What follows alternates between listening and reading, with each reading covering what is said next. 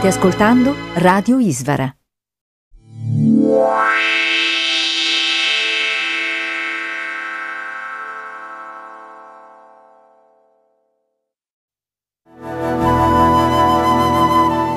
Radio Isvara vi invita all'ascolto di Manunet Prabhu, lezioni e conversazioni.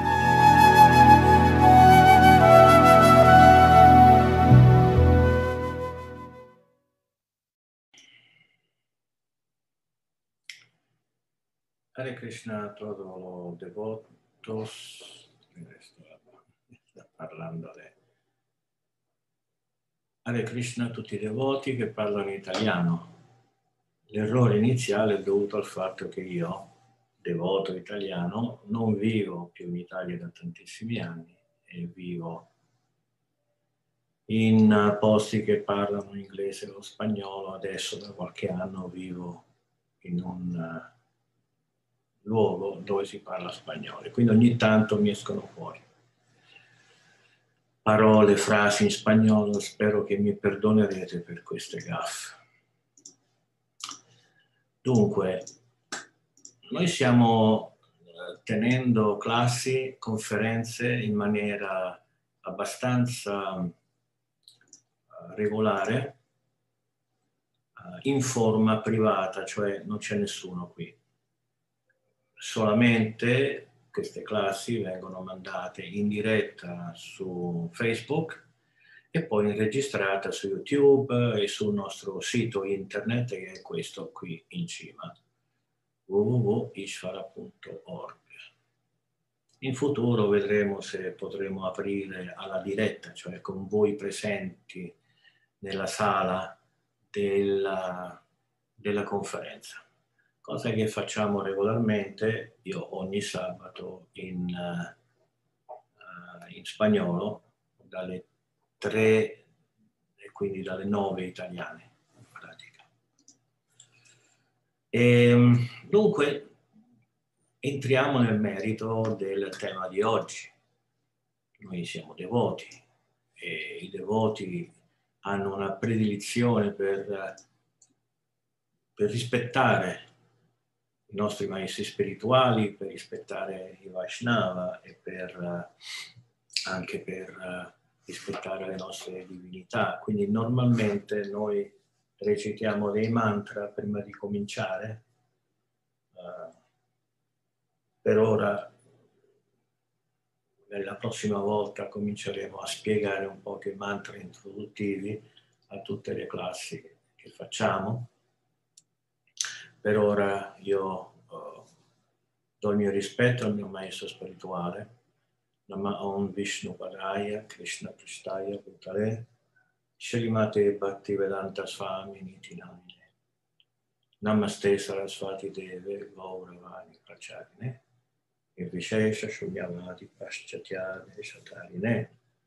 E dopo è giusto offrire i nostri rispetti, Panchatattva, se Chaitanya Mahaprabhu, Nityananda Prabhu e gli altri compagni, amici, associati eh, che sono apparsi circa 500 anni, poco più di 500 anni fa in Bengala, in India, e che ci hanno dato la coscienza di Krishna. Questo è, è importante, la, conoscenza di, la coscienza di Krishna, così come la conosciamo, ci è stata data dalla Panchatattva, e quindi Jaya Shri Krishna Chaitanya Prabhu Nityananda Shri Advaita Kadada Sivasa di Gaura Bhattavinda Hare Krishna Hare Krishna Krishna Krishna Hare Hare. Hare Rama Hare Rama Rama Rama Hare Hare. La ragione per la quale noi siamo conosciuti come gli Hare Krishna è perché diamo la massima importanza della massima importanza alla recitazione del canto del mantra Hare Krishna. E lo facciamo convinti che tra tutte le importantissime discipline della vita spirituale, cantare Hare Krishna è la più importante. Questo è stato il tema di conversazione del sabato passato in spagnolo. Abbiamo dedicato parecchio tempo a spiegare l'importanza del canto del mantra di Krishna sicuramente lo faremo noi anche. non so se oggi entreremo nel tema, se entreremo nel tema va bene, ne parleremo, se no la prossima volta eh, che ci sentiamo e, e vediamo. Quando diciamo Hare Krishna, Hare Krishna, Krishna Krishna, Hare Hare, Hare Rama, Hare Rama, Rama. Stiamo pidiendo al Signore Supremo, Shri Krishna, y por favor darnos el servicio devocional, servicio devocional puro, un servizio devozionale con amor, con amore. Uno, puede, uno può fare servizio devozionale, cioè fare qualcosa per gli altri meccanicamente, o perché, capi, o perché gli conviene, o perché capisce che è giusto, però eh, quando c'è il sentimento è differente, è meglio quindi la parola Hare, che è il vocativo della parola Hara, eh, significa questo. Per favore, per favore uh, stimati Radharani, tu che eri il puro, tu che, tu che sei il servizio devozionale uh, puro, personificato, uh, fammi anche a me, no, dammi l'opportunità di servire in maniera pura eh, ovviamente l'opportunità non è che la dà, l'opportunità sta lì per tutti. Eh, è come, non so, uscire di casa e dire per favore signori datemi l'opportunità di respirare e gli altri ti dicono eh, respira, chi te, chi te lo impedisce. Così il servizio devozionale puro eh, è lì per tutti, eh, però con le benedizioni arriva prima, cioè possiamo eh, svilupparlo, svilupparlo prima. Abbiamo nel, nelle conferenze passate discusso di alcuni temi e il tema di oggi comincia con un verso importantissimo, direi uno di quelli classici eh, che usiamo sempre. Noi abbiamo detto che anche l'altra volta, quando abbiamo parlato di, del verso 7, 4, capitolo 4, verso 7, Yada Yada Hidharmasya Glanibhava Kibharata, l'abbiamo definito un, un, un testo classico, che vuol dire che tantissimi devoti lo conoscono a memoria e lo usano durante le loro classi. Questo verso 8 che andiamo a leggere adesso è un altro di quei versi classici, forse anche di più, cioè proprio è un verso che i devoti usano in continuazione ed è questo. Paritranaya sadhunam vinashaya chadushkritam dharma samsthapanartaya sambhavami yuge yuge. Discendo di era in era per liberare le persone pie, annientare i miscredenti e ristabilire i principi della religione. L'altra volta, nella seconda parte della nostra conferenza, abbiamo parlato delle qualità di Krishna. È molto difficile, direi impossibile, amare qualcuno, apprezzare qualcuno, dedicare la propria vita a qualcuno senza conoscere le qualità, cioè senza conoscere chi è questa persona, chi è, come è fatta, che pensa, che dice, come agisce, qual è la sua psicologia, in maniera tale che possiamo così come quando abbiamo un amico, uh, una moglie, un figlio, noi ci relazioniamo con queste persone in base alla conoscenza della loro psicologia, di come pensano. Perché se noi non sappiamo questo, magari diciamo o facciamo qualcosa che a loro non piace e se noi amiamo queste persone e ci teniamo, vogliamo fare le cose giuste per non infastidirle. Quindi conoscere Krishna è fondamentale e, e, qui la Bhagavad Gita ci dà un sacco di informazioni, tantissime. E il verso 4, capitolo 4, verso 8, è una di queste. Cioè ci informa che fa Krishna rispetto a noi, rispetto al mondo in cui viviamo, il mondo che noi chiamiamo il mondo materiale. Che fa Krishna? Ci abbandona, siamo buttati in questo mondo e voi non volete stare nel mondo spirituale, peggio per voi, a Dio? No, eh, evidentemente questa non è la psicologia di Krishna. Quindi qui stiamo uh, imparando un altro aspetto della psicologia di Krishna, che è che lui non vuole che noi stiamo in questo mondo materiale. Cioè lui preferisce che noi stiamo nel mondo spirituale. E qui dice questo. Paritranaya sadhuna, che vuole Krishna per i sadhu?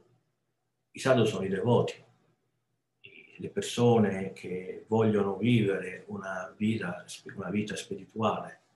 Che fa per loro che stanno, per coloro che stanno in questo mondo materiale e ci sono voluti stare per molto tempo e adesso non ci vogliono più stare perché hanno capito che non è il caso, perché non c'è niente in questo mondo che possa interessare una persona intelligente, nessuna forma di felicità, nessuna forma di piacere, tutto è effimero, tutto è poco, quindi il, sadhu è la persona che dice un momento io da questo mondo voglio uscire. Però non è tanto facile quanto dirlo, ci vuole di più. E Krishna qui dice paritranaya sadhunam.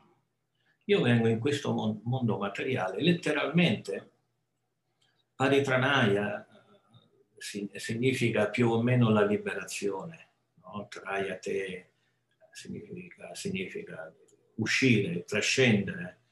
Eh, Krishna viene in questo mondo materiale per aiutare i sadhu a trascendere. E come? Beh, certo, la prima risposta sarebbe inclusa nella seconda parte del verso dove dice Dharma Samstapanartaya, che significa io do i principi della filosofia, i principi eh, della, della giusta azione, del giusto pensiero, della giusta parola, in maniera tale che tutto questo provochi la, la liberazione della persona dal mondo materiale e ritorni nel mondo spirituale. E allora se la protezione, la liberazione che Krishna dà ai sadhu è Dharma Samstapanartari, perché lo dice due volte? No? Ecco, questa, è questa è una bella domanda. La risposta è che Paritranaya Sadhunam significa qualche altra cosa, mentre il Dharma fondamentalmente significa la filosofia, i principi, i concetti di azione, i sadhu, coloro che già praticano alcuni principi eh, giusti, eh, compresi nei Veda o per, compresi nella, nella, nella nella filosofia, nella cultura Vaishnava e uh, quello che manca è l'ultimo salto. L'ultimo salto è l'apprezzazione o l'apprezzamento dei passatempi, del nome, uh, del luogo uh, di Krishna, di come lui è fatto fisicamente, di quello che dice, di quello che fa. E quindi questi sono i lila, Krishna scende in questo mondo e pone in atto qualcuno, molti dei suoi passatempi, azioni, in modo che i devoti, ricordandosi, parlando di questi passatempi, possano non soltanto liberarsi dal mondo materiale, e questo è possibile attraverso lo studio e la pratica del Dharma, ma sviluppino un piacere del mondo spirituale.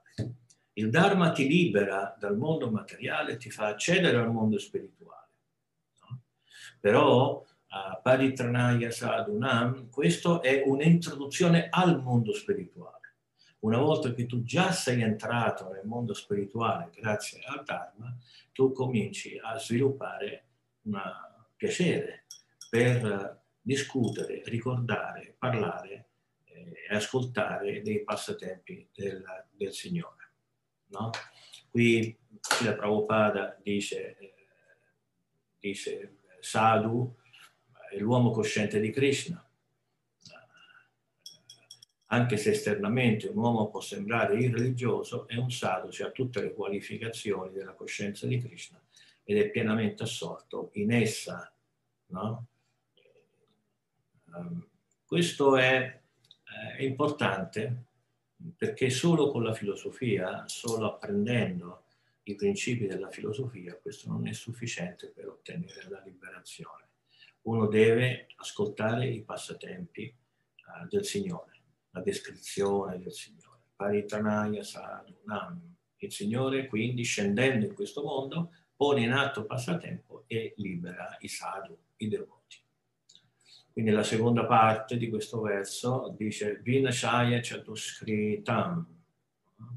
Vinash, in sanscrito, eh, significa distruggere. Uh, dushkritina, chi sono i Dushkritina?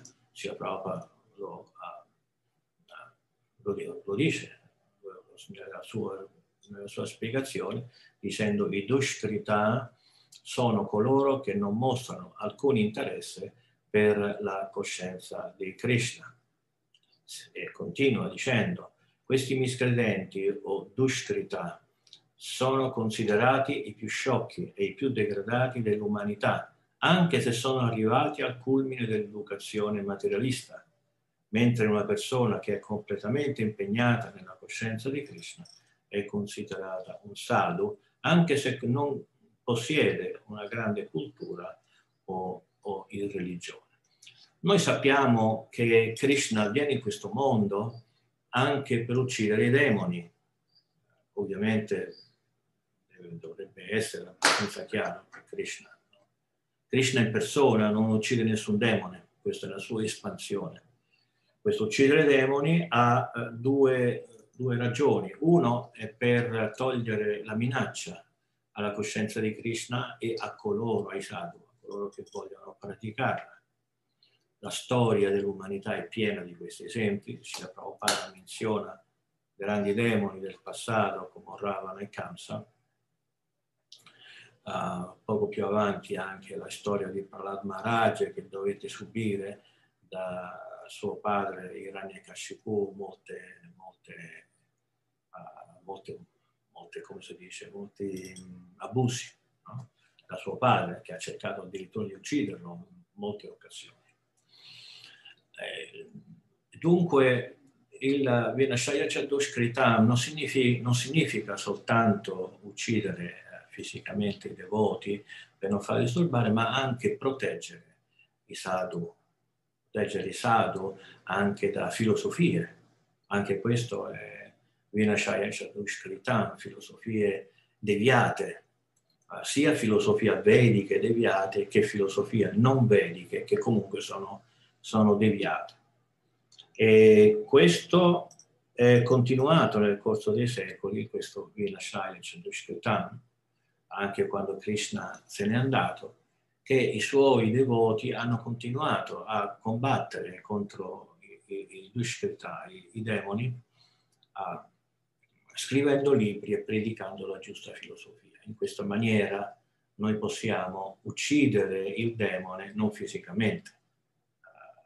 Quando diciamo uccidere il demone vuol dire uccidere la mentalità demoniaca, uccidere la filosofia demoniaca, ristabilendo, quella, quella giusta.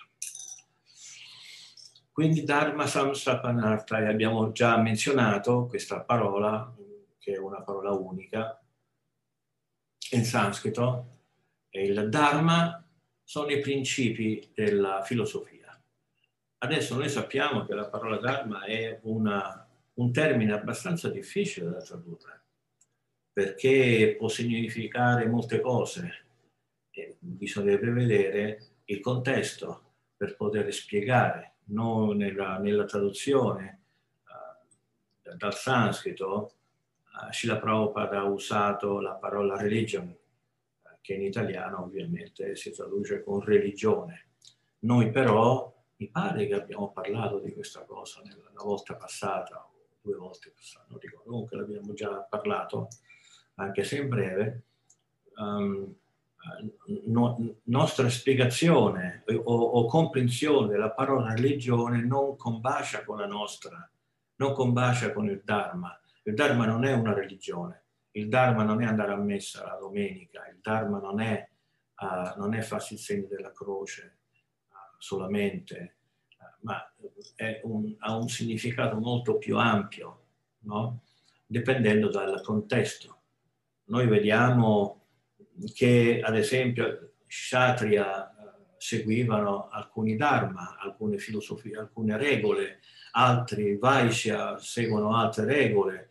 Una persona che nasce nell'anno 2000 o che nasce eh, nel secolo passato dovrebbe seguire alcuni dharma e non altri perché, lui, perché questi dharma si applicano per tempo circostanza. Alcuni principi vanno seguiti sempre, sono assoluti ed eterni, altri invece che si applicano secondo, secondo circostanze, secondo luogo, secondo tempi. E quindi Srila Prabhupada ha scelto di tradurre Dharma come religione semplicemente perché non puoi tutte le volte che usi una parola sanscrita uh, scrivere un libro per, per spiegarla. Quindi qualche volta è necessario usare una parola che più o meno tutti capiscono in modo da proseguire con la, con la spiegazione. Uh, però il Dharma o la coscienza di Krishna non è strettamente una religione, ma è qualcosa di molto più, di molto più ampio avremo occasione di tornare sulla parola Dharma. Krishna viene in questo mondo per ristabilire? Per ristabilire i principi della, del Dharma. Perché? Perché evidentemente si erano perduti o si erano confusi con altri, mescla, mes, mischiati con altri e quindi non, la cosa non funzionava più tanto bene. E dunque Dharma Samstapanartaya, lui che è il Signore Supremo e che quindi è l'autorità suprema della, uh, del Dharma o, della, o, o, della, o, dei principi della filosofia secondo tempo e circostanza, lui scende e li ristabilisce. E come li ristabilisce? Certamente una delle maniere è parlando proprio della Bhagavad Gita. In Bhagavad Gita noi troviamo un'infinità di principi o di concetti filosofici che comprendendo ed applicarli nella nostra vita noi possiamo avere un cambio totale della nostra esistenza uh, in, in, meglio. Quindi io consiglio a tutti di studiare la Bhagavad Gita, no? di, naturalmente di venire, guardare questi video, i video dei devoti che spiegano, che spiegano la Bhagavad Gita, in modo che la vostra vita può cambiare così come è cambiata la nostra. Lui ristabilisce i principi della religione anche attraverso altre maniere, attraverso le sue azioni stesse, no? la maniera di vivere di Krishna era un, un esempio materiale e per ciò che non appare esattamente un esempio materiale, quello è un esempio spirituale di ciò che accade nel mondo trascendentale. Ma qui stiamo aprendo un tema abbastanza ampio che forse non è il caso oggi di, di, di parlare, ma avremo occasione. Sambhavami yuge yuge uh, yoga.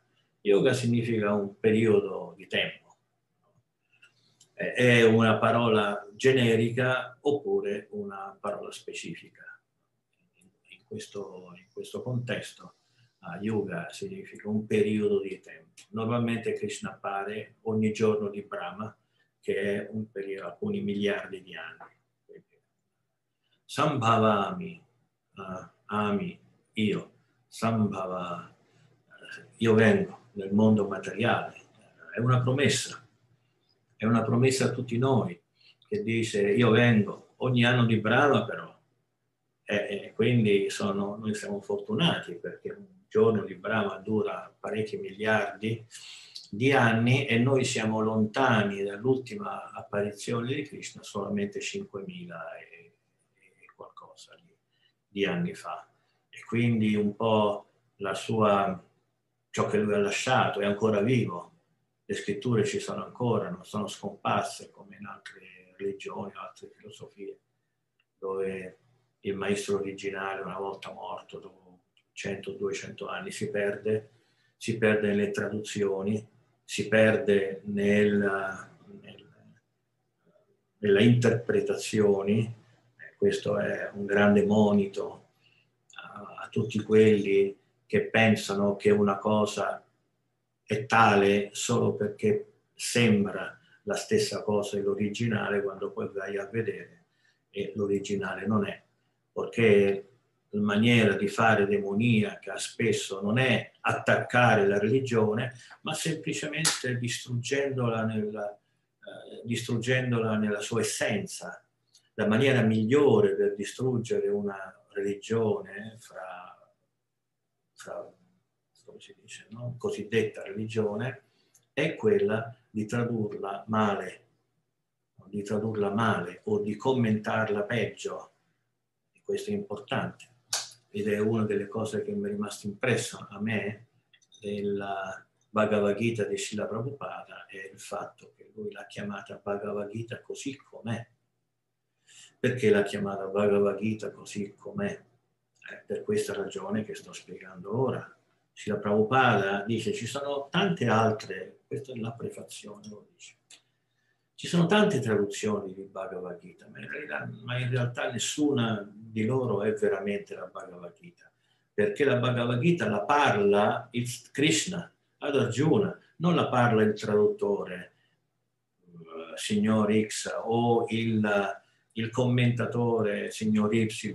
No? La Bhagavad Gita deve restare esattamente come, come, come Sri Krishna, il parlatore originale della storia. Quindi Srila Prabhupada è stato molto attento a fare la cosa più geniale io non incontro altre persone che fanno questo, e cioè che lui dà il verso in sanscrito addirittura in Devanagari, poi la traslitterazione in lettere romane e poi la, la traduzione parola per parola, separato, non un blocco unico, no. poi la traduzione del verso e poi la sua spiegazione questo è importante perché noi così capiamo quello che ha detto Krishna e quello che dice Prabhupada. E ovviamente per noi quello che dice Prabhupada ha un'importanza quasi uguale a quello che dice Krishna, ma una persona che non accetta il maestro spirituale può, può anche leggere direttamente la traduzione del verso anche senza leggere la spiegazione di Srila Prabhupada se, se è così sfortunato da non, da non apprezzarla, e, e, e, può leggere quello che eh, Sri Krishna ha detto all'origine. Questo è importantissimo. Questo vediamo, non so, fare un esempio, una correlazione fra questo principio eh, nei nostri giorni, non so, io direi il giornalismo. Il giornalismo di oggi, se voi andate sulla CNN, andate uh, su Fox News, voi vedete che questi giornali non sono giornali, ma sono, um, sono la voce di un partito. Cioè non ti danno la notizia quella che è e poi sotto dice guarda adesso io la commento dal mio punto di vista, però la notizia è questa. No, mischiano tutto e alla fine non si capisce qual è la notizia, se è vera, se è falsa, se è esagerata in meglio, se è esagerata in peggio. Non si capisce, perché il vero giornalismo è quello che fa il devoto predicatore, è quello che ti dice le cose così come sono e poi eventualmente può anche fare un suo commentario, però separato, in maniera separata, così che la persona può capire quello che è il dato di fatto e quello che è l'opinione della persona. Eh, sicuramente, ovviamente è tutto materiale, insomma non, non ha una grande importanza per noi. Però io eh, che vivo negli Stati Uniti eh, vedo questo fatto, vedo proprio che i giornali non sono giornali, sono organi di partito e non importa quello che fa l'avversario politico è sempre male e, non, e l'altro, non importa ciò che di bene ha fatto l'altro, sem- va sempre bene, non perché oggettivamente la cosa è giusta o sbagliata, ma soltanto perché lui deve dire bene o dire male, perché questo, questa persona è parte del suo stesso partito.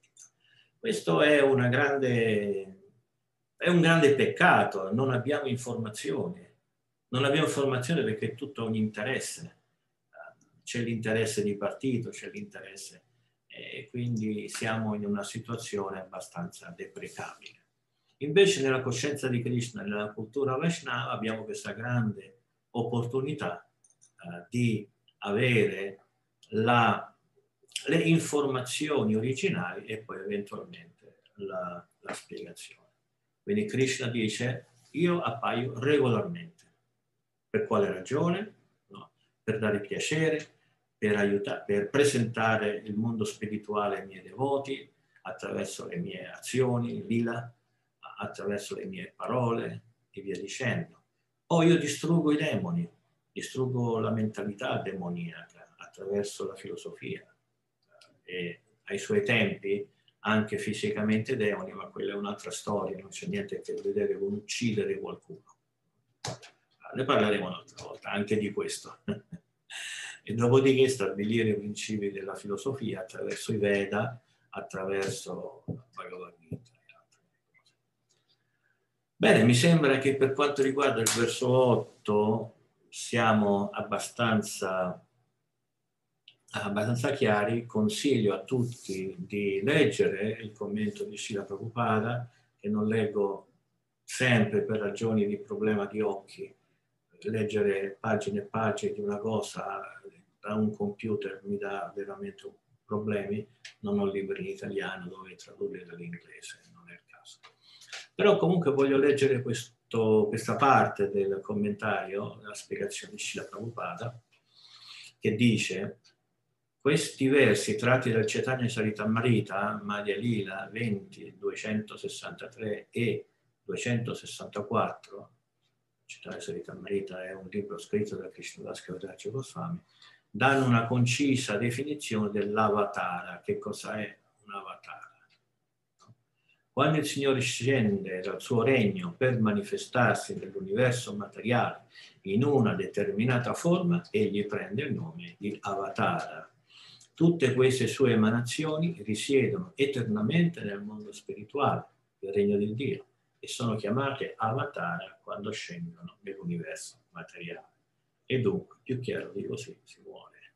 è chiarissimo che cosa è un avatar, è uno che attraversa il confine dal mondo materiale al mondo spirituale, viene nel mondo materiale per qualche ragione uh, e comunque tutte queste incarnazioni, tutti questi avatar di Krishna sono sempre uh, di beneficio a noi.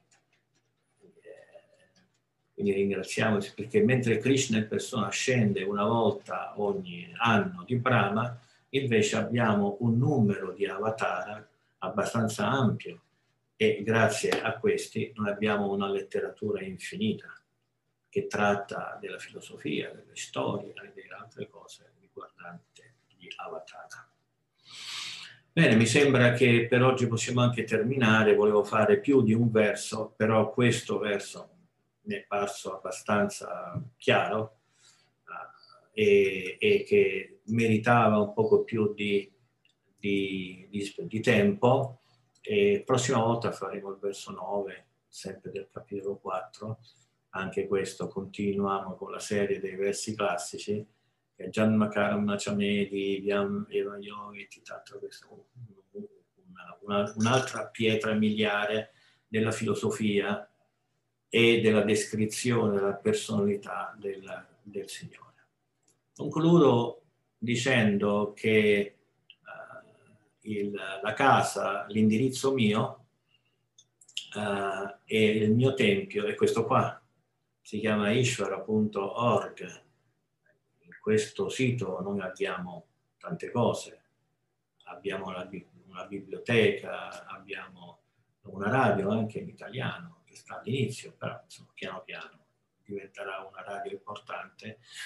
E abbiamo la, la, la libreria o il negozio di libri, dei miei libri, io ho scritto molti libri in tre, um, in tre lingue, inglese, italiano e, spagnolo, e quindi io vi, vi, chiedo di acquistare i miei libri sia perché così eh, avete di che leggere di cose importanti riguardanti la coscienza di Krishna e anche perché così potete aiutarmi o aiutarci a fare sempre di più e sempre meglio.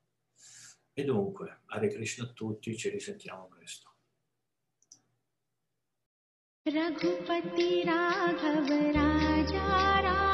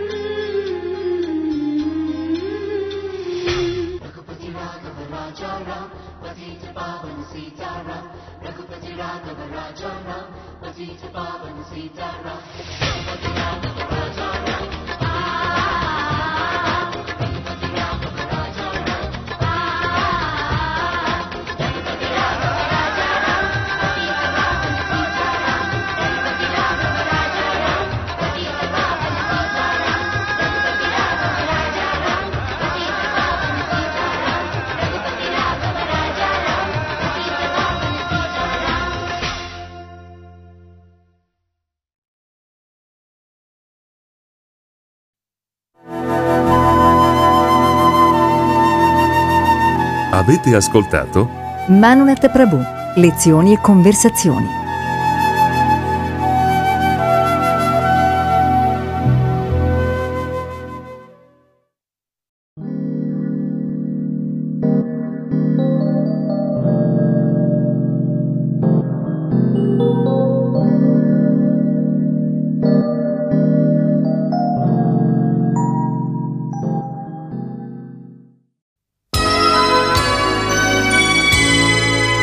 State ascoltando Radio Isvara.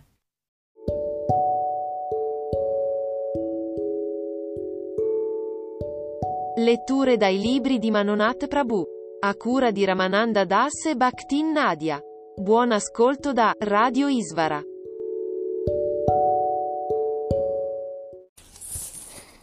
dal libro La filosofia del Bhakti Yoga di Manonata Adasa. Il Vedanta Sutra è diviso in quattro adagaya. Ognuno di questi è diviso in altrettanti pada, capitoli, i quali sono ripartiti in vari adikarana o argomenti. L'opera in sé non è voluminosa, essendo composta da soli 559 sutra, ma il linguaggio è così di difficile comprensione che un commento, anche conciso, lo fa diventare un volume consistente. Non c'è scuola filosofica in India che non abbia espresso una spiegazione sul Vedanta. Tra le migliori ricordiamo il Govinda Basaya di Baladeva, Vidarusana, il Sri Basaya di Ramanuja e il Purna Praina Basaya di Madhakaram. Pur profondamente discordando dalle conclusioni che i suoi discepoli ne avrebbero tratto, dobbiamo menzionare il Sariraka Bhajaya, commento ad opera di Sankara, il quale, a differenza degli altri, propone in modo molto vigoroso ed efficace la visione impersonale della verità, teoria aspramente criticata da tutti i maestri Vaisnava di scuola personalistica. Affronteremo in seguito l'analisi di questa secolare diatriba. Sappiamo per certo che dopo il Vedanta Sutra Vajava compilò il Mahabharata. Dopo i Veda e le Purana compilò la grande narrazione storica chiamata Mahabharata. Dunque il Mahabharata è posteriore ai Veda, alle Purana e alla Upanishad.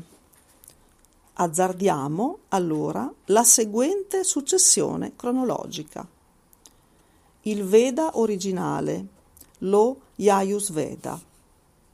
Poi la divisione dello Yajus in quattro parti. Le 18 Purana, le 108 Upanishad. Queste scritture sono chiamate Sruti, le originali.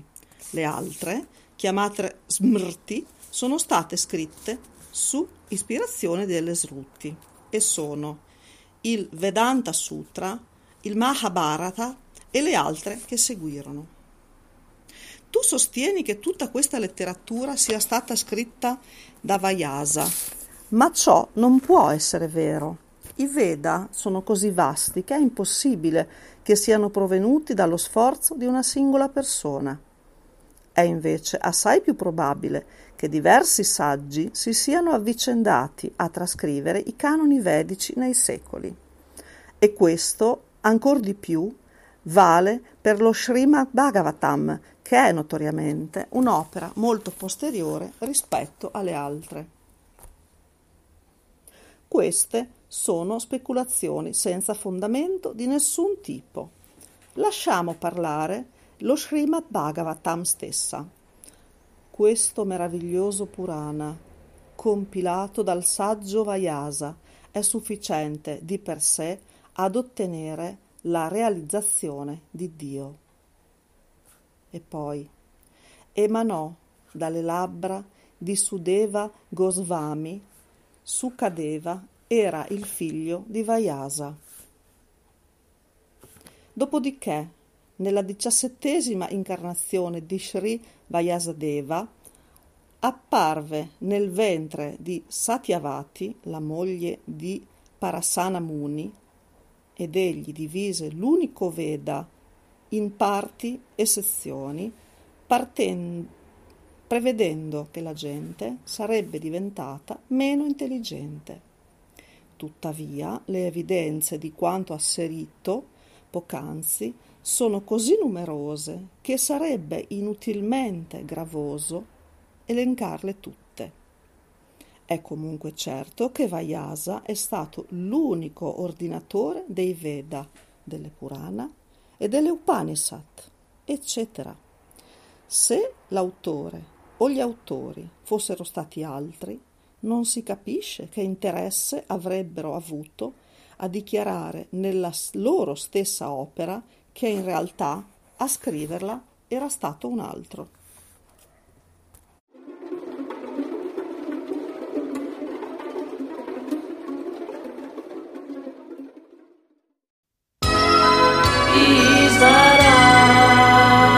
State ascoltando Radio Isvara.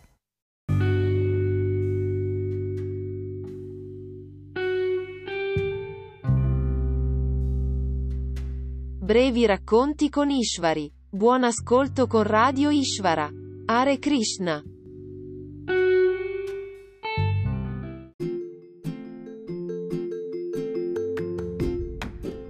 Dal Krishna Charamrita di Vivamangala Thakura.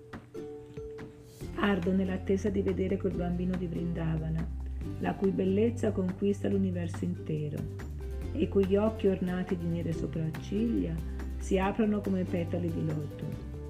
Lui che posa sempre il suo sguardo benevolo sui suoi devoti e si muove dolcemente qua e là. I suoi occhi sono sempre umidi di lacrime e dalle sue labbra color rame emana un canto che rende più pazzi di un elefante ebbro. Desidero tanto vederlo a Vrindavana.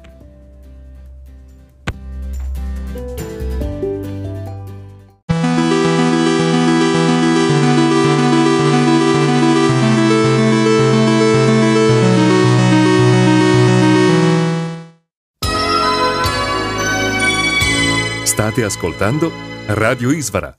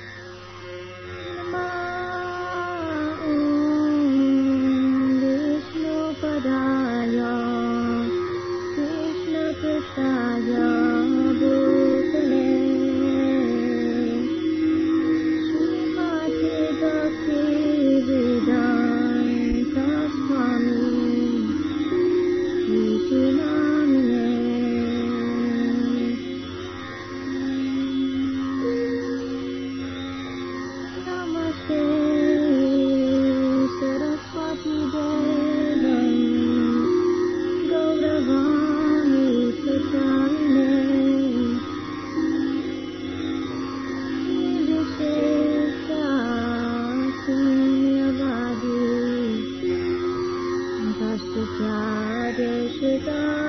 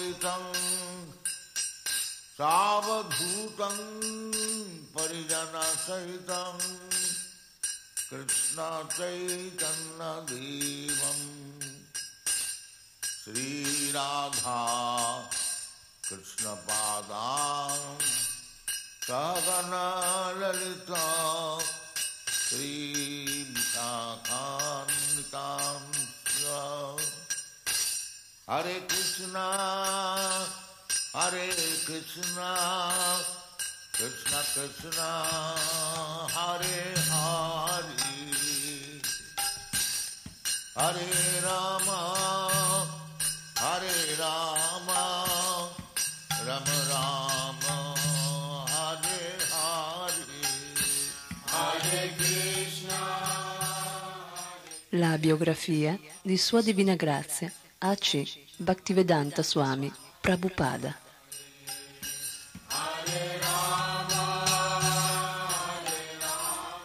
Fondatore Acharya dell'Associazione Internazionale per la Coscienza di Krishna.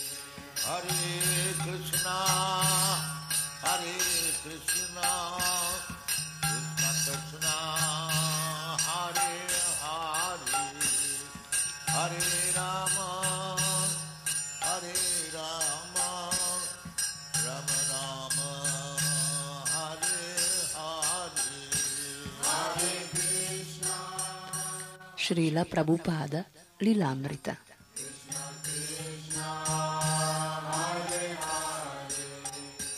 Di Sadvarupa Dasa Goswami.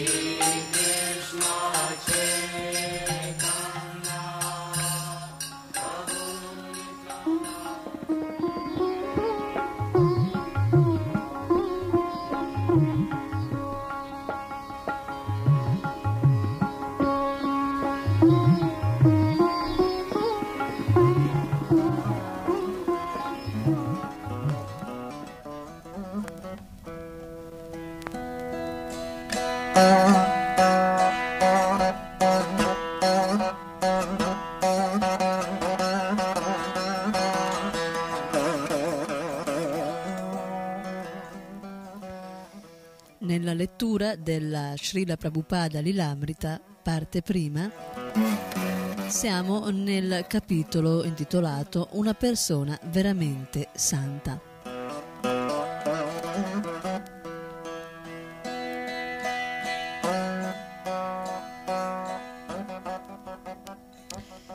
Siamo arrivati alla fine della scorsa puntata che eh, Srila Prabhupada, allora chiamato Abai, dopo aver conosciuto quello che sarebbe stato il suo maestro spirituale, Bhaktisiddhanta Sarasvati, aveva potuto avere, accedere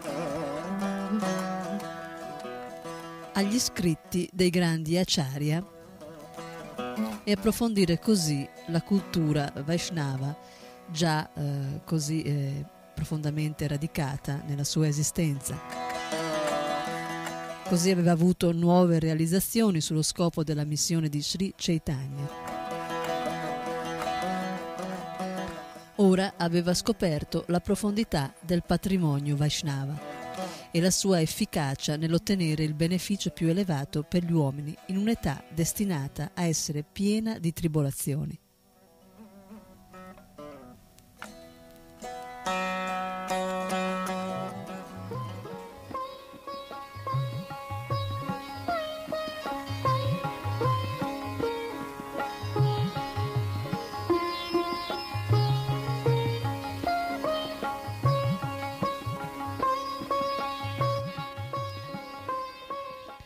Srila Bhaktisiddhanta molto spesso viaggiava e Abai era occupato con la sua famiglia e gli affari.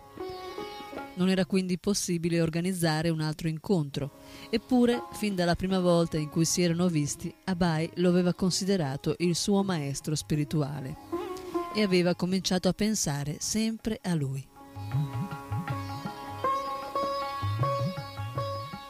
Ho incontrato una persona veramente santa.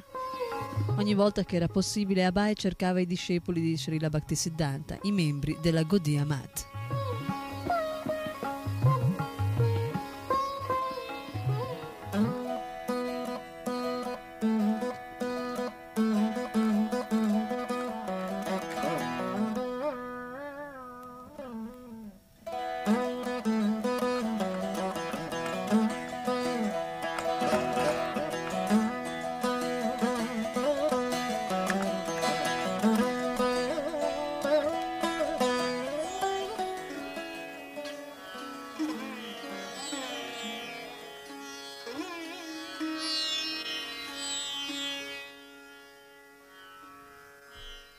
Quanto si riferiva al, mom- al movimento di Gandhi, Gandhi aveva dovuto sopportare un amaro arretramento quando i seguaci non violenti avevano fatto l'errore grossolano di attaccare violentemente durante una protesta. Gli inglesi avevano colto l'opportunità per arrestare Gandhi e condannarlo a sei anni di prigione. Benché i suoi seguaci lo venerassero ancora, il movimento nazionalista aveva perso molto del suo impeto.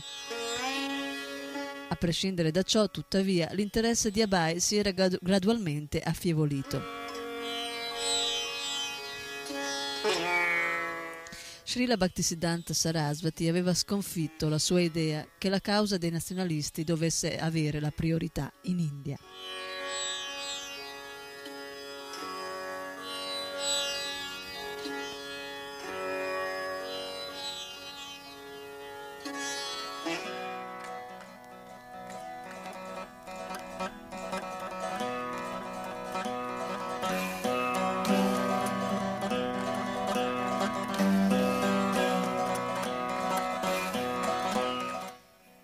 Aveva evocato l'originale coscienza di Krishna di Abai e Abai aveva fiducia che la missione di Bhaktisiddhanta fosse la vera priorità.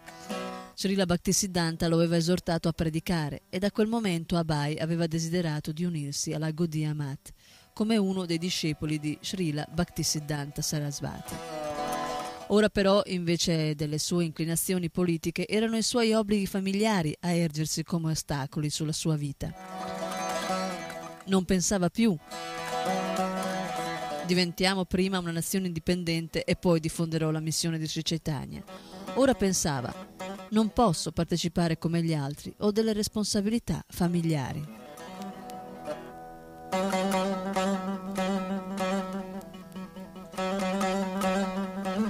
La famiglia stava crescendo. Nel 1921 Abai e sua moglie avevano avuto il primo bambino, un maschio. Ci sarebbero stati altri bambini e ciò avrebbe richiesto un reddito più elevato. Guadagnare denaro significava sacrificare tempo ed energia e ciò voleva dire, almeno all'apparenza, deviare dalla missione di Bhaktisiddhanta Sarasvati. La cultura indiana aveva la maggiore considerazione per l'istituzione familiare e parlare di divorzio era una cosa inaudita. Anche se versava in gravi difficoltà finanziarie, un uomo doveva restare accanto alla moglie e ai figli. Benché Abai esprimesse rincrescimento per non essere un discepolo sagnasi nell'ambito della Gaudiya Math, non aveva mai considerato seriamente l'ipotesi di lasciare la sua giovane moglie così presto nel corso della vita matrimoniale. Gormohan era soddisfatto di sapere che suo figlio sentiva attrazione per un guru Vaishnava, ma non si aspettava certo che Abai abbandonasse le sue responsabilità per abbracciare l'ordine di rinuncia.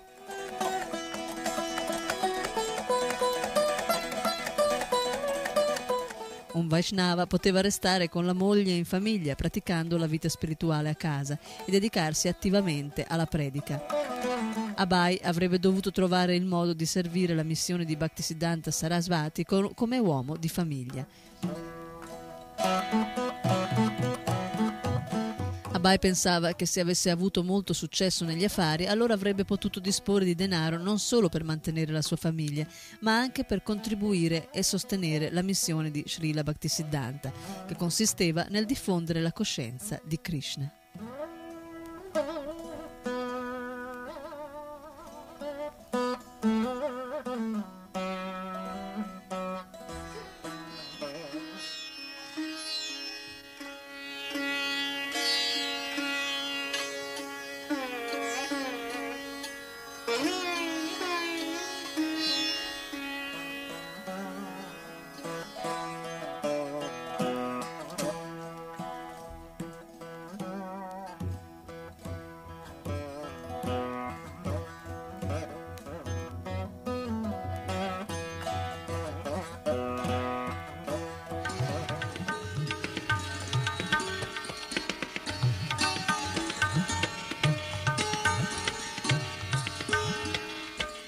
Astrologo aveva anche predetto che Abai sarebbe diventato uno degli uomini più ricchi dell'India.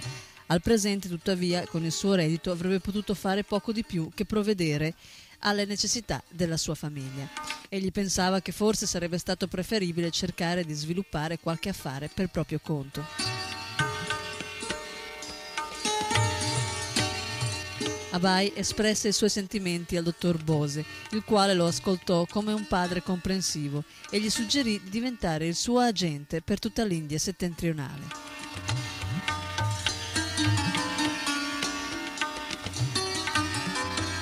sviluppando così i suoi affari. Inoltre Abai aveva accumulato un'esperienza sufficiente presso il laboratorio del dottor Bose e avrebbe potuto cercare di introdurre sul mercato alcune sue medicine e prodotti. Insieme a lui, lui e il dottor Bose decisero che la città di Allahabad, per la sua posizione centrale, sarebbe stata la località adatta come quartier generale per Abai.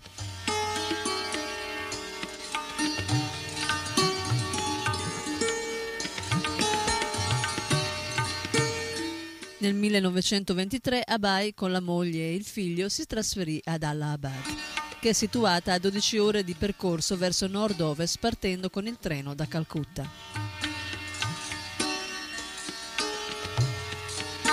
Un tempo gli inglesi avevano fatto di Allahabad la capitale delle province unite e vi avevano edificato molte belle costruzioni, comprese quelle di un tribunale e di una università.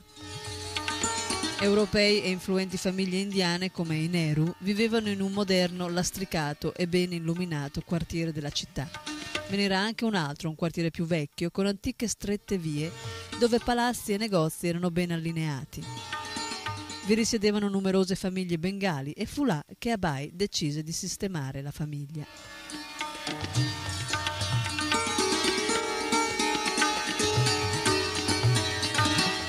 Aveva scelto Allahabad, nota tradizionalmente con il nome di Prayaga perché era una località adatta per gli affari, ma essa era anche il più famoso luogo di pellegrinaggio dell'India.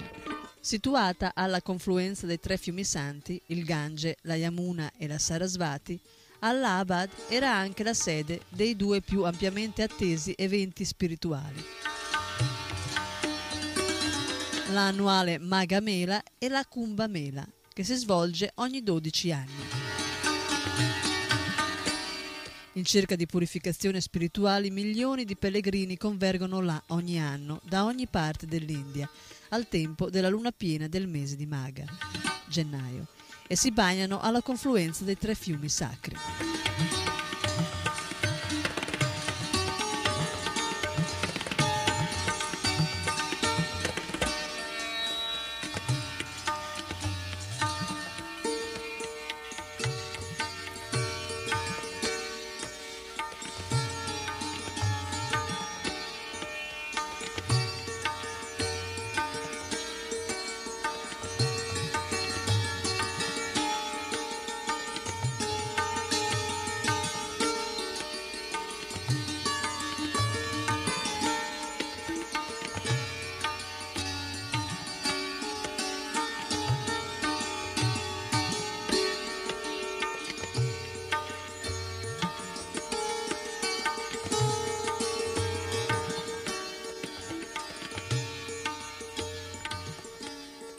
La casa di Abai al numero 60 di Bachai Mundi consisteva di poche stanze prese in affitto.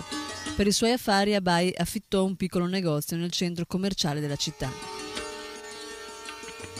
a Johnston Gund Road, dove aprì il suo dispensario, la farmacia Prayag, e cominciò a vendere medicine, tinture, sciroppi e altri prodotti provenienti dal laboratorio Bose.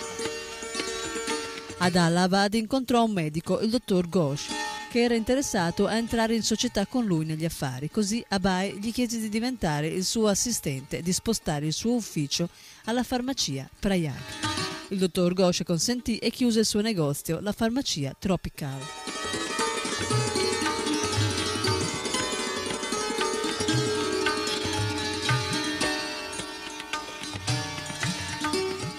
Alla farmacia Prayag il dottor Ghosh faceva le diagnosi e prescriveva le cure mediche del caso, mentre Abai soddisfaceva le richieste. Il dottor Ghosh riceveva come provvigione il 25% della vendita delle prescrizioni. Abai e il dottor Ghosh diventarono amici, si scambiavano visite nelle rispettive case ognuno trattava i figli dell'altro come membri della propria famiglia. Spesso essi parlavano del modo di incrementare i loro profitti.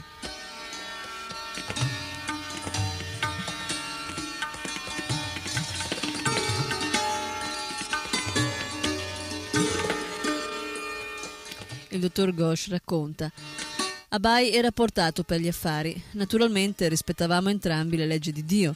In ogni casa avevamo un piccolo tempio con le divinità, ma egli aveva l'abitudine di parlare di affari e del modo di affrontare le spese di famiglia.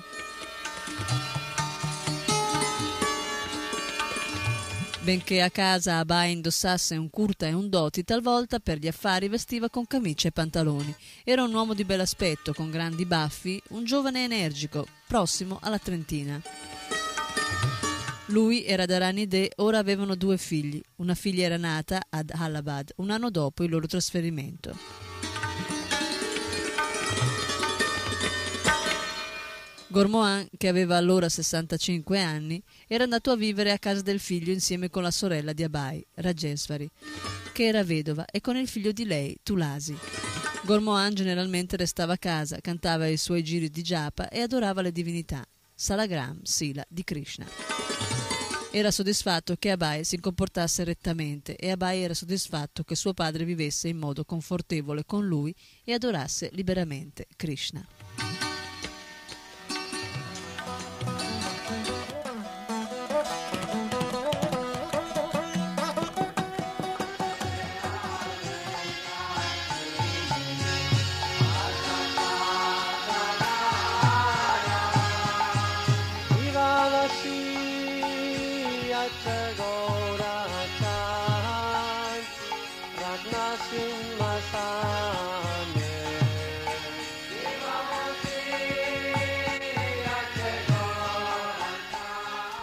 Abai conduceva una vita di lavoro, era intento a sviluppare i suoi affari. Alle 8 del mattino si recava alla sua farmacia dove incontrava il dottor Ghosh e la sua giornata di lavoro aveva inizio.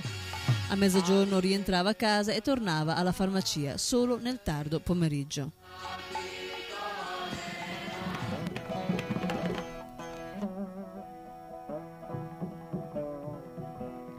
Aveva acquistato per 8.000 rupie una grossa Buick e benché non la guidasse personalmente, permetteva a suo nipote, un buon autista, di usarla come taxi per mantenersi.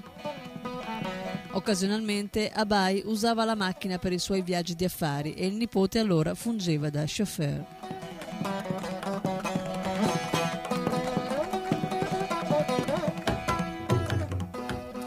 Accadde così che sia Motilal Nehru sia suo figlio Jawaharlal diventassero clienti della farmacia Prayag. Poiché Jawaharlal ordinava sempre medicine occidentali, Abai pensò che egli dovesse considerare inferiore il modo di vivere indiano. Una volta Jawaharlal avvicinò Abai e gli chiese un contributo per il suo programma politico. Abai, che era un commerciante coscienzioso, gli fece una donazione. Durante il giorno Abai si intratteneva con i suoi clienti e altri amici che si fermavano là per parlargli di tante cose. Un ex ufficiale dell'esercito aveva l'abitudine di raccontare ad Abai storie della prima guerra mondiale. Egli raccontò che Marshal Foch in Francia aveva ordinato un giorno l'uccisione di migliaia di rifugiati del Belgio, il cui mantenimento era diventato per lui un fardello sul campo di battaglia. Un gentleman maomettano, un membro della famiglia reale afghana, veniva giornalmente con suo figlio e sedeva per chiacchierare. Abai ascoltava i suoi visitatori e conversava piacevolmente, mentre confezionava le loro prescrizioni. Ma i suoi pensieri tornavano al suo incontro con Bhaktisiddhanta Sarasvati. Egli continuava a evocare nella sua mente il suo sguardo, le sue maniere, ciò che aveva detto. Di sera Abai tornava a casa dalla moglie e dai bambini. Radharani era una moglie casta e fedele e occupava il suo tempo in cucina, nelle pulizie e prendendosi cura dei bambini. Lei però non era incline a dividere l'interesse del marito per le cose spirituali. Abai non poteva dividere con lei i suoi sentimenti per Bhaktisiddhanta Sarasvati.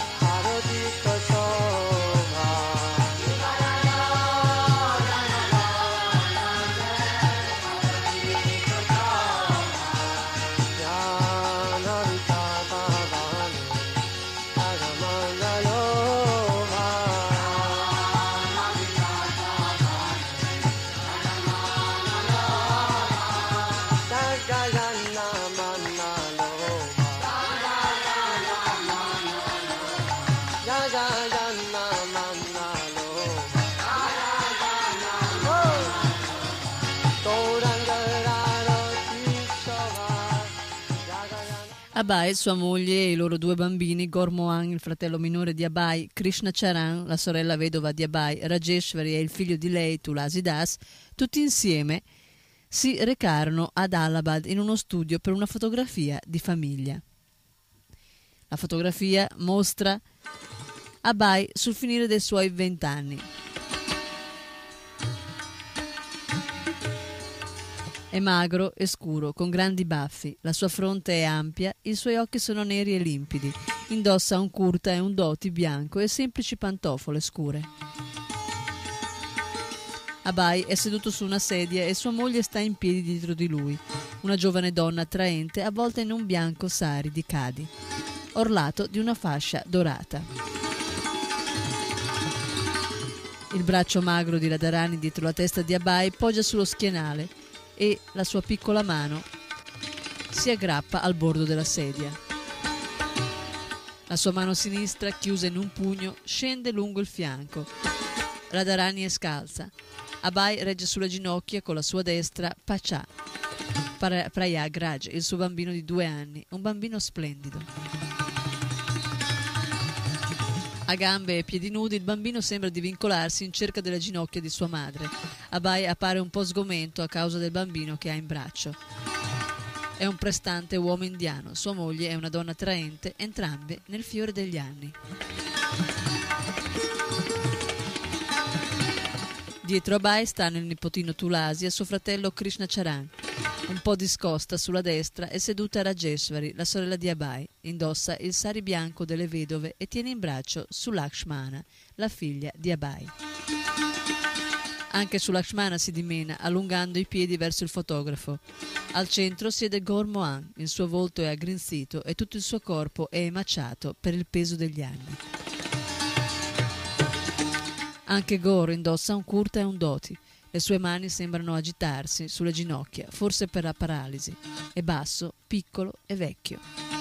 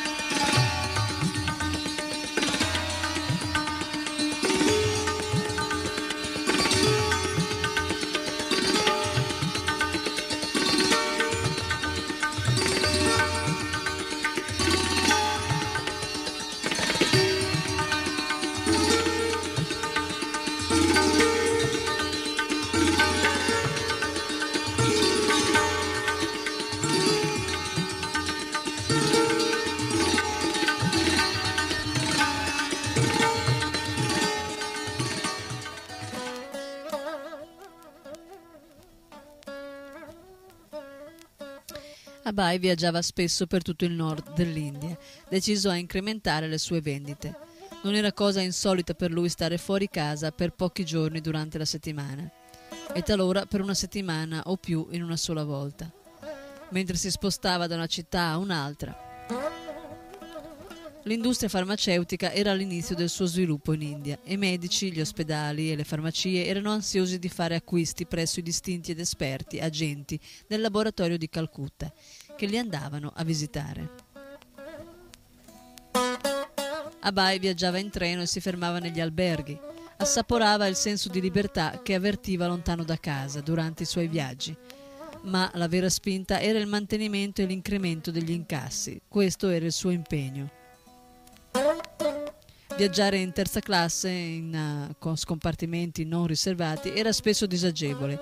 I soli sedili erano panche, spesso di dubbia pulizia, e ai passeggeri era permesso di entrare senza prenotazione. Questo, tuttavia, era il modo in cui Abai viaggiava per centinaia di miglia alla settimana.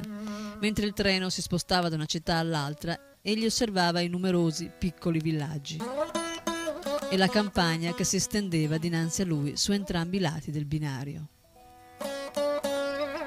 Ad ogni fermata udiva i richiami dei venditori di tè che camminavano lungo il treno. Chai, chai, tè. Gli inglesi ne avevano introdotto l'uso e ora milioni di indiani erano convinti che non si potesse trascorrere la mattinata senza un bicchiere di tè caldo. Come Vaishnava che seguiva le regole, Abai non lo assaggiò mai, mentre sua moglie, con grande dispiacere di Abai, era diventata una bevitrice regolare di tè.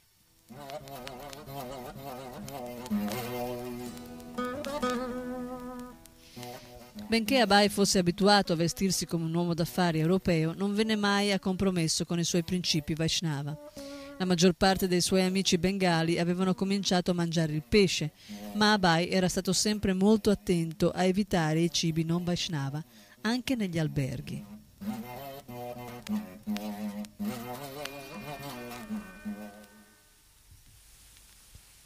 Una volta, in un albergo di tradizione vegetariana, l'Empire Hindu Hotel di Bombay, gli furono servite delle cipolle e talvolta capitava che il personale dell'hotel cercasse di servirgli funghi, aglio e anche uova. Ma egli evitò tutti questi ingredienti con molta attenzione, mantenendo una parvenza di abitudini casalinghe. Faceva il bagno molto presto il mattino con acqua fredda. Seguiva questa abitudine per tutto l'anno e quando a Saharanpur si comportò nello stesso modo anche durante la stagione fredda. Il servitore dell'albergo rimase molto stupito. Nel corso dei suoi viaggi Abai conversava con molte persone. A Dhaka un medico gli disse che sulla via dell'ufficio aveva incontrato un farmacista che parlava con un amico e dal rimbombo della tosse del farmacista poteva affermare che sarebbe morto in poche ore.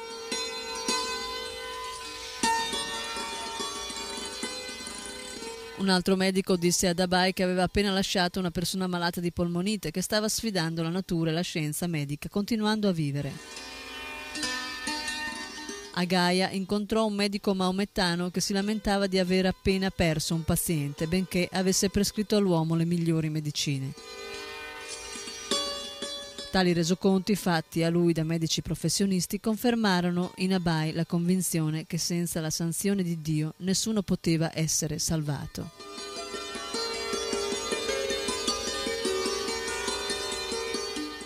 Non che egli considerasse le sue vendite di medicinali un'opera filantropica. Bhaktisiddhanta Sarasvati lo aveva già convinto che il solo modo di salvare una persona consisteva nell'offrirgli la coscienza di Krishna. I prodotti farmaceutici di Abai erano soltanto un affare.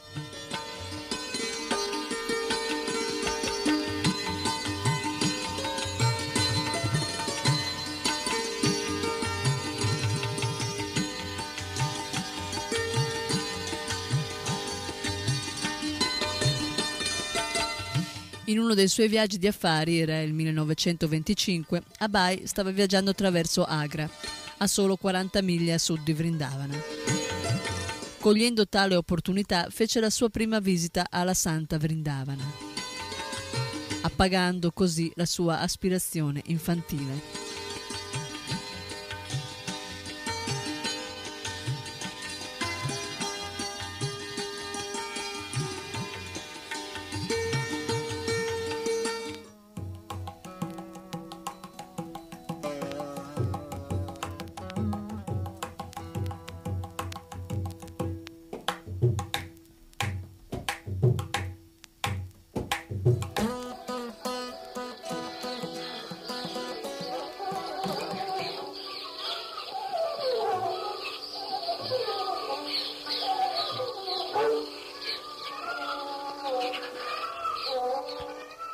Amava vedere Vrindavana, ma poteva trascorrere là soltanto due o tre giorni.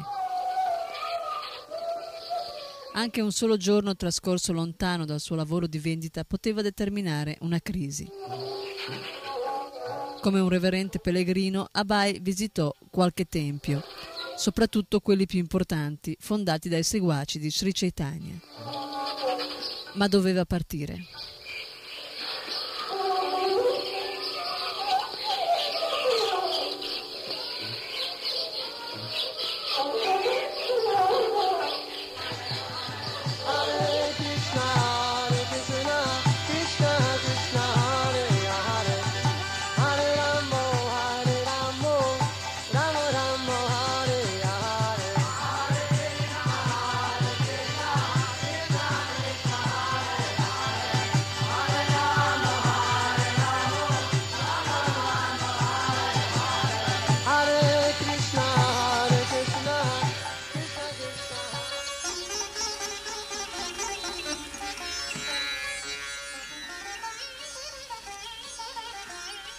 I viaggi a volte erano anche rischiosi.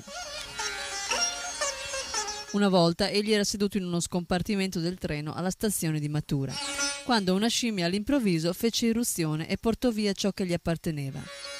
Una mattina presto, prima dell'alba, mentre stava viaggiando verso Kanpur, in un carro a due ruote trainato da un cavallo, il cavallo si mise a trottare a forte andatura. Quando all'improvviso urtò contro un grosso cumulo di immondizie nel mezzo della strada. Il carro si ribaltò e alla rinfusa cavallo, guidatore e carro si ammucchiarono, mentre Abai veniva proiettato nell'aria.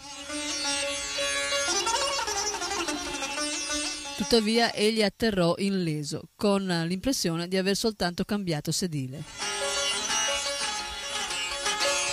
Poiché Abai restava immobile senza dir nulla, il guida- il guidatore credette che fosse stato colpito senza rendersene conto e diventò ansioso. Il passeggero invece stava bene e il guidatore pensò che si era trattato di un miracolo, visto che Abai era stato proiettato con violenza fuori dal carro. Abai pensò di essere stato salvato da Krishna e ricordò simili incidenti, a cominciare da quando, durante l'infanzia, le sue vesti avevano preso fuoco. Krishna l'aveva sempre protetto.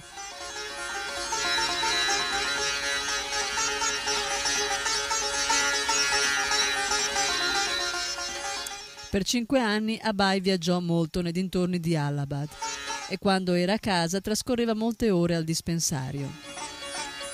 Egli però aveva cura di trascorrere un po' di tempo con sua moglie e i suoi figli.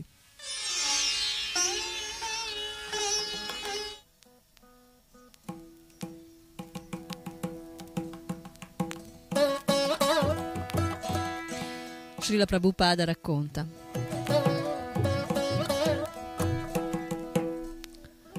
Quando mio figlio aveva circa due anni era molto impertinente e commetteva sempre qualche biricchinata. I miei amici venivano a farmi visita e chiamavano mio figlio Pacia. Pacia, dicevano, se starai fermo e zitto per un minuto ti farò un regalo. Ma il bambino era incapace di star fermo. Non resisteva, seduto nemmeno per un attimo. C'era un ventilatore da tavolo e Pacia voleva toccarlo. Io dicevo no, non toccarlo. Allora i miei amici dissero diminuisci la velocità e lascialo toccare. Così staccai la corrente ed egli lo toccò. Non si fece male, ma il suo dito fu colpito con un forte rumore. Tung! Non lo toccò più. Gli chiedevo, lo tocchi ancora? Ma egli non voleva più toccarlo.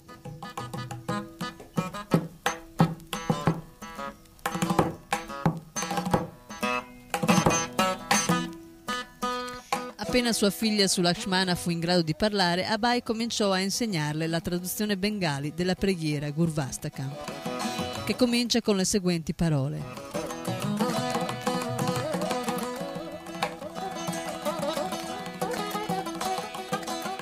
Il maestro spirituale riceve le benedizioni dall'oceano di misericordia. Come una nuvola versa la sua acqua sulla foresta in fiamme, così il maestro spirituale spegne il fuoco ardente della vita materiale, il ciclo ripetute di nascita e morte.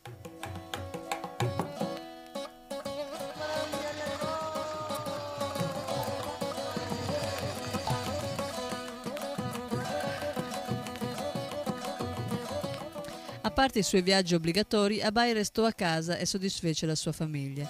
Attese con diligenza ai suoi affari e li fece prosperare.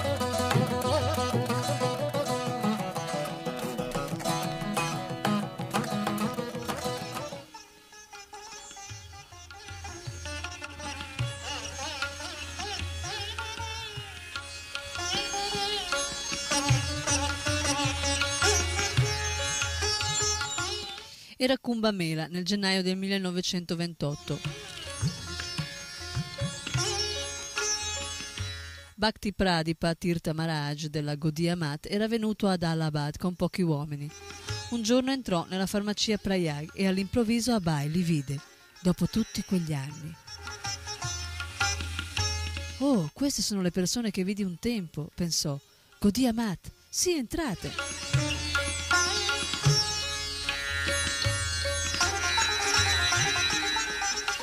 Bhakti Pradipa Tirtha Swami era il medesimo Sagnasi che aveva visitato Narendranath Mullik a Calcutta. una visita che aveva spinto Abai ad andare a conoscere Bhaktisiddhanta Sarasvati.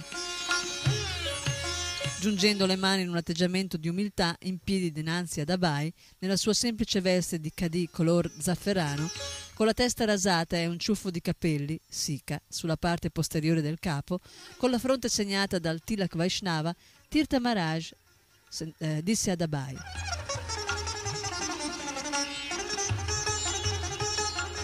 Siamo qui, siamo venuti per stabilire un tempio ad Allahabad. Abbiamo sentito il tuo nome e siamo venuti da te. Aiutaci per favore.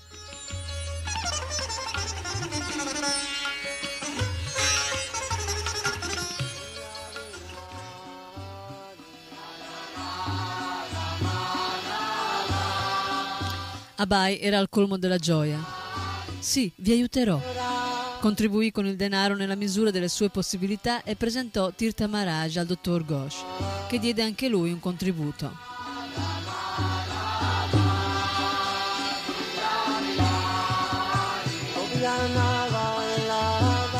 Abai invitò i devoti della Gaudiya Mat a venire a casa sua a tenere un bhajan e una lezione.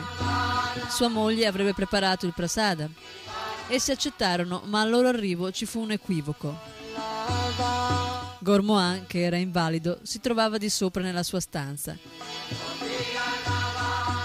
Ti prego, scendi, Abai chiamò. C'è una riunione della Gaudiya Mat. Gormohan scese, ma quando vide i sadhu li confuse con impersonalisti di una missione non devozionale. Non aveva capito bene ciò che Abai aveva detto. Gormohan si sedette, ma osservava con malumore gli uomini, avanzando anche qualche critica. Abai, che si sentiva ravvisato per l'opportunità di stare in compagnia di Vaishnava e di ascoltare da loro la Krishna Katha, non riusciva a capire il comportamento del padre. Poi, appena Bhakti Pradipatirtha Swami cominciò la sua lezione, Gormohan comprese. Oh, sono Vaishnava, gridò. Vecchio e invalido com'era, cadde immediatamente ai loro piedi. Ho frainteso, signore. Pensavo che fossi un sagnasi di un'altra missione. Sono felice di incontrarti.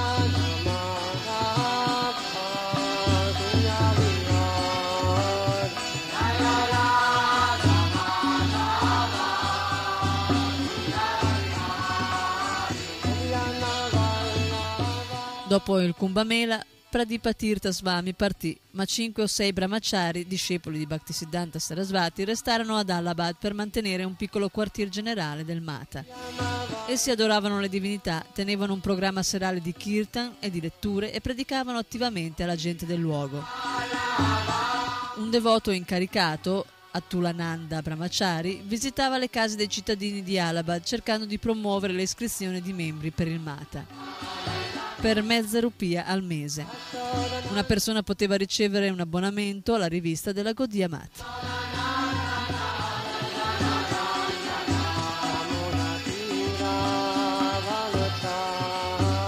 Nel corso dei suoi porta a porta, Atulananda suonò alla casa di Abai Charande.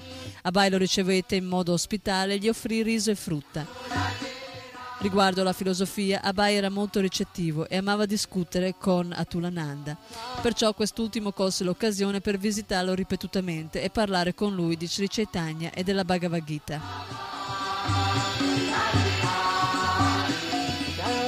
Abai inoltre si informò da lui circa le recenti attività di Srila Bhaktisiddhanta Sarasvati. Ormai Srila Bhaktisiddhanta aveva fondato la Gaudiya Printing Works a Calcutta e aveva cominciato a pubblicare lo Srimad Bhagavatam in numerosi volumi, aggiungendovi le sue annotazioni.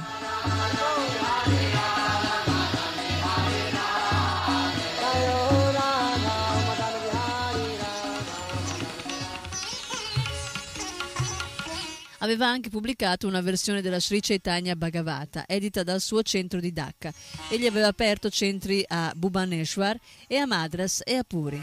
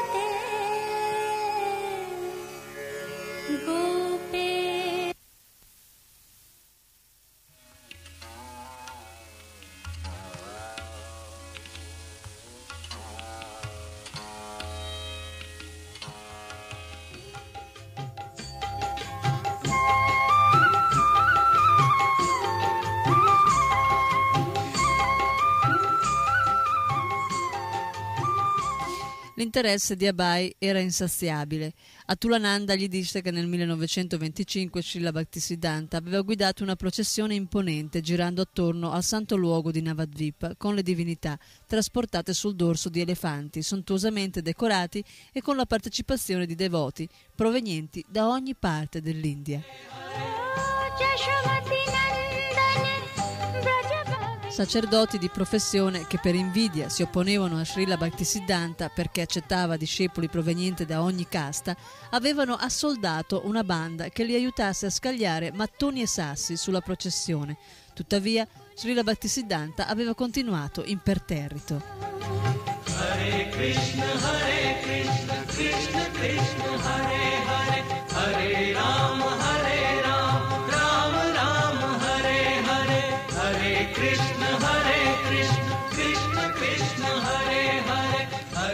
Nel 1926 egli aveva viaggiato attraverso l'India predicando il messaggio di Sri Chaitanya e aveva anche installato divinità nel grande tempio della Sri Chaitanya Mat a Mayapur. Un anno prima aveva cominciato a pubblicare la sua rivista Sajjana Tosani in tre lingue, inclusa un'edizione inglese intitolata The Harmonist.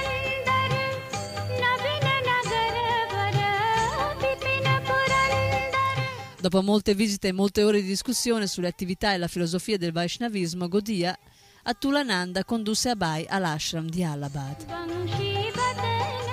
Poco dopo il Mata si trasferì in una casa d'affitto alla South Malacha Street, vicino a Rambag, a breve distanza dalla casa di Abai.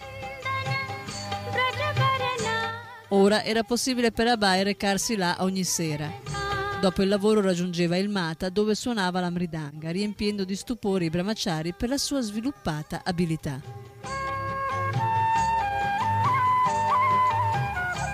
Cantava bhajan con loro e talvolta assumeva la guida del canto congregazionale. Egli portava anche persone influenti da Allahabad a visitare il Mata.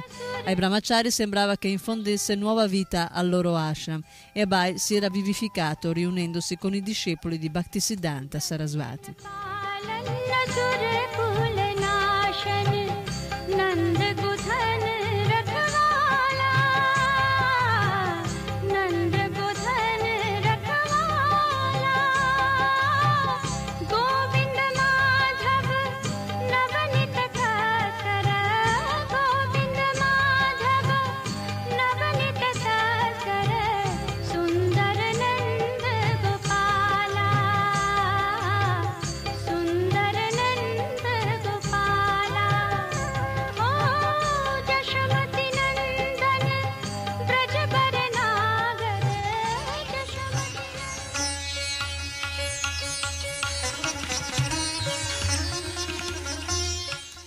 Nel 1930 la salute di Gormoan peggiorò sensibilmente e i membri della famiglia si riunirono intorno a lui pensando che la sua fine fosse prossima. Abai era stato a Bombay per affari, era tardi quando arrivò ad Allahabad e bussò alla porta. Gormoan disse a Rajeshwari, sua figlia, di aprire la porta perché Abai era arrivato. Lei rispose: No, è a Bombay. Gormoan ripeté: Ti dico che è venuto, apri la porta. Era circa mezzanotte. Lei scese, aprì la porta e vide che suo fratello era davvero tornato. Abai salì da suo padre. Come stai? Sto bene, rispose Gormoan. Va a riposare, che è tardi.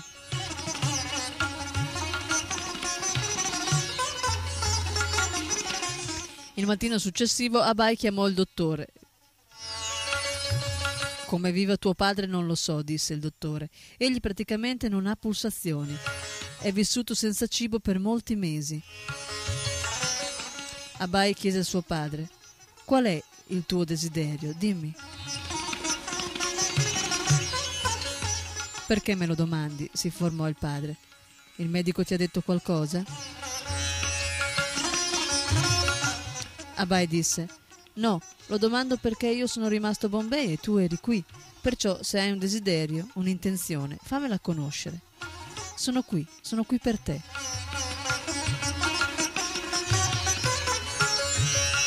Gormoan gli disse di portare la loro mucca alla Godia Mat, così Abai portò la mucca con il vitello e la donò al Mata.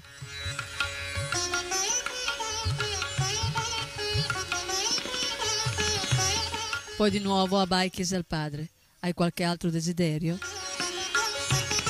Di nuovo il padre si informò: Il medico ti ha detto qualcosa? No, no, chiedo solo perché a causa del mio lavoro me ne devo andare. Allora Gormoan disse: Invita tutti i Vaishnava della Godia Mat e anche gli altri Vaishnava. Fa loro cantare l'Arinama della sera e offri loro del cibo.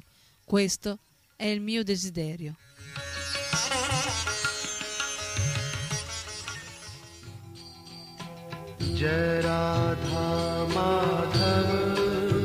Alle 11 di sera tutti i Vaishnava presero il prasadam e se ne andarono. Quella notte Gormohan morì. Jai Radha Madhav Jai Kunju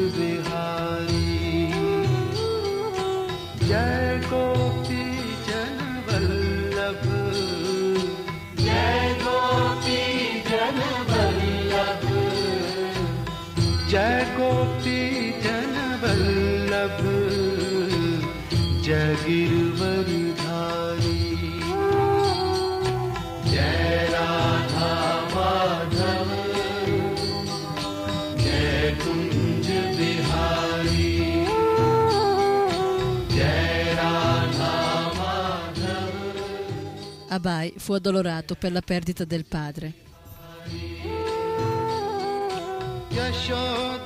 Suo padre gli aveva dato tutto ciò che aveva voluto.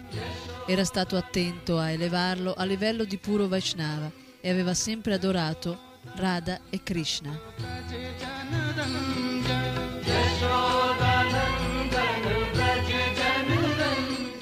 Benché Abai fosse un uomo giovane ed esperto, sentì di aver perduto il suo più caro protettore e l'amico più caro.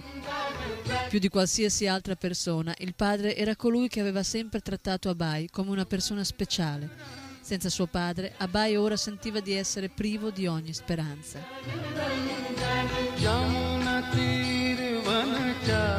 Improvvisamente avvertì la stessa dipendenza di quando era bambino, ma ora il padre non c'era. Chi lo aveva sempre trattato come il figlio prediletto e gli aveva riservato ogni attenzione? Chi gli aveva dato tutto ciò che aveva voluto? Che aveva pregato regolarmente ogni persona santa di rendere suo figlio un grande devoto di Srimati Radharani? Suo padre, il più grande benefattore, ora se n'era andato.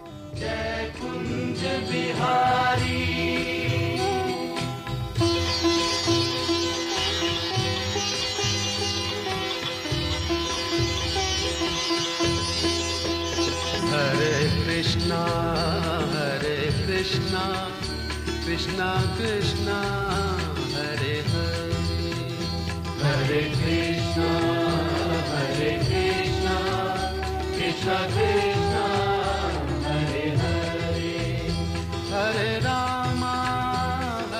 Nel giorno della Shraddha, 13 giorni dopo la scomparsa di Gormohan, Abai e suo fratello si misero in posa per una fotografia di prammatica. Secondo la tradizione religiosa, i due figli si erano rasati il capo. Il fotografo mostra Abai e suo fratello seduti ai lati di un ritratto formale del padre.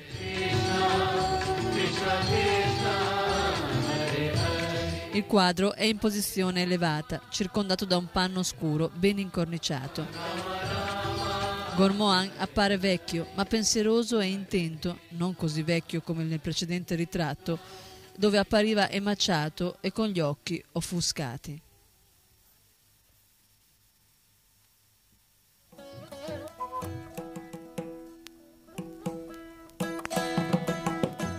Abai, con la testa rasata, sembra un monaco dedito alla rinuncia. Ha il corpo coperto con le vesti di un monaco, semplici drappi e ampie pieghe che ricoprono la parte superiore e inferiore del suo corpo. Sembra differente da quello che era nella fotografia di tanti anni prima, ripresa nel medesimo luogo, con il medesimo ruvido tappeto sul pavimento.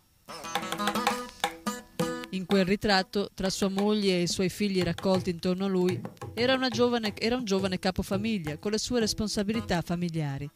Appariva esperto nel modo di condursi e di muoversi, con energia nel mondo. In questa fotografia, invece, benché siano presenti, i suoi figli siedono sul pavimento, come incustoditi.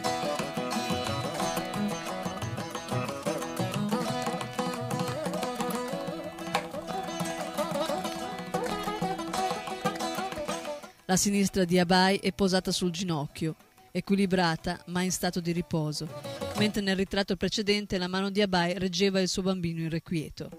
La moglie di Abai qui non è presente. In questo ritratto Abai appare un uomo singolare. Non si direbbe che egli avesse abitualmente i capelli e i baffi e che si fosse rasato soltanto recentemente nell'occasione della triste cerimonia per la scomparsa del padre.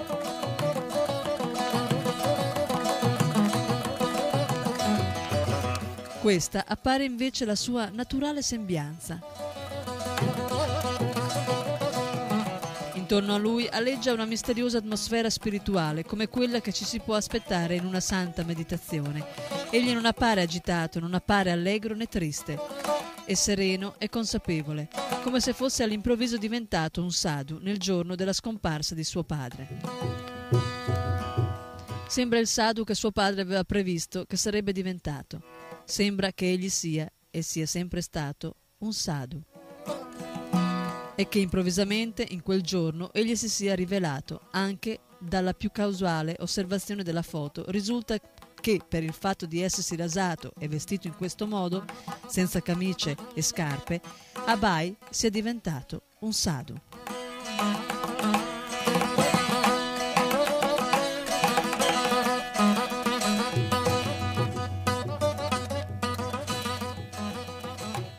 E anche per oggi termina la nostra lettura dalla Prabhupada Lilamrita parte prima e termina anche qui il terzo capitolo.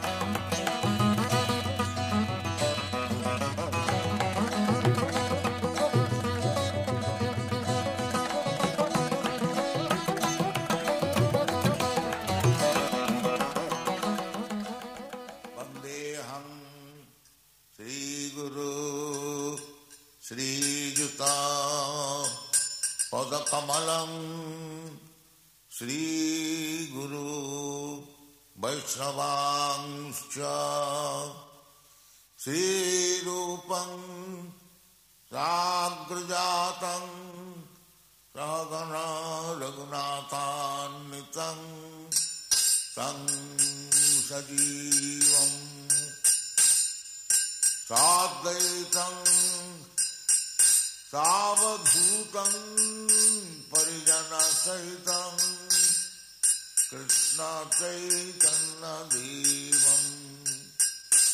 Shri Radha कृष्णपादा सगनललिता श्रीशाखान्तां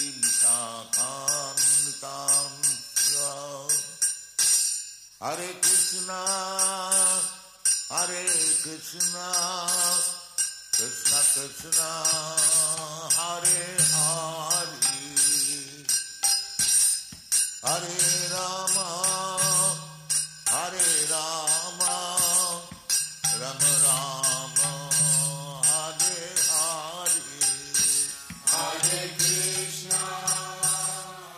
La biografia di Sua Divina Grazia A.C.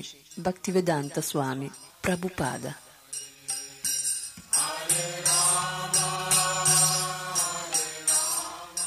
fondatore acharya della Associazione Internazionale per la Coscienza di Krishna.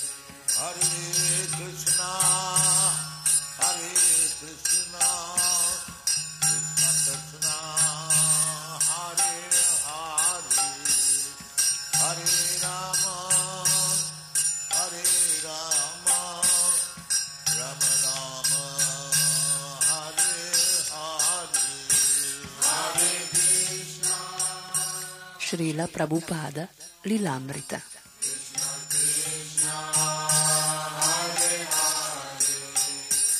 Di Sadvarupa Dasa Goswami.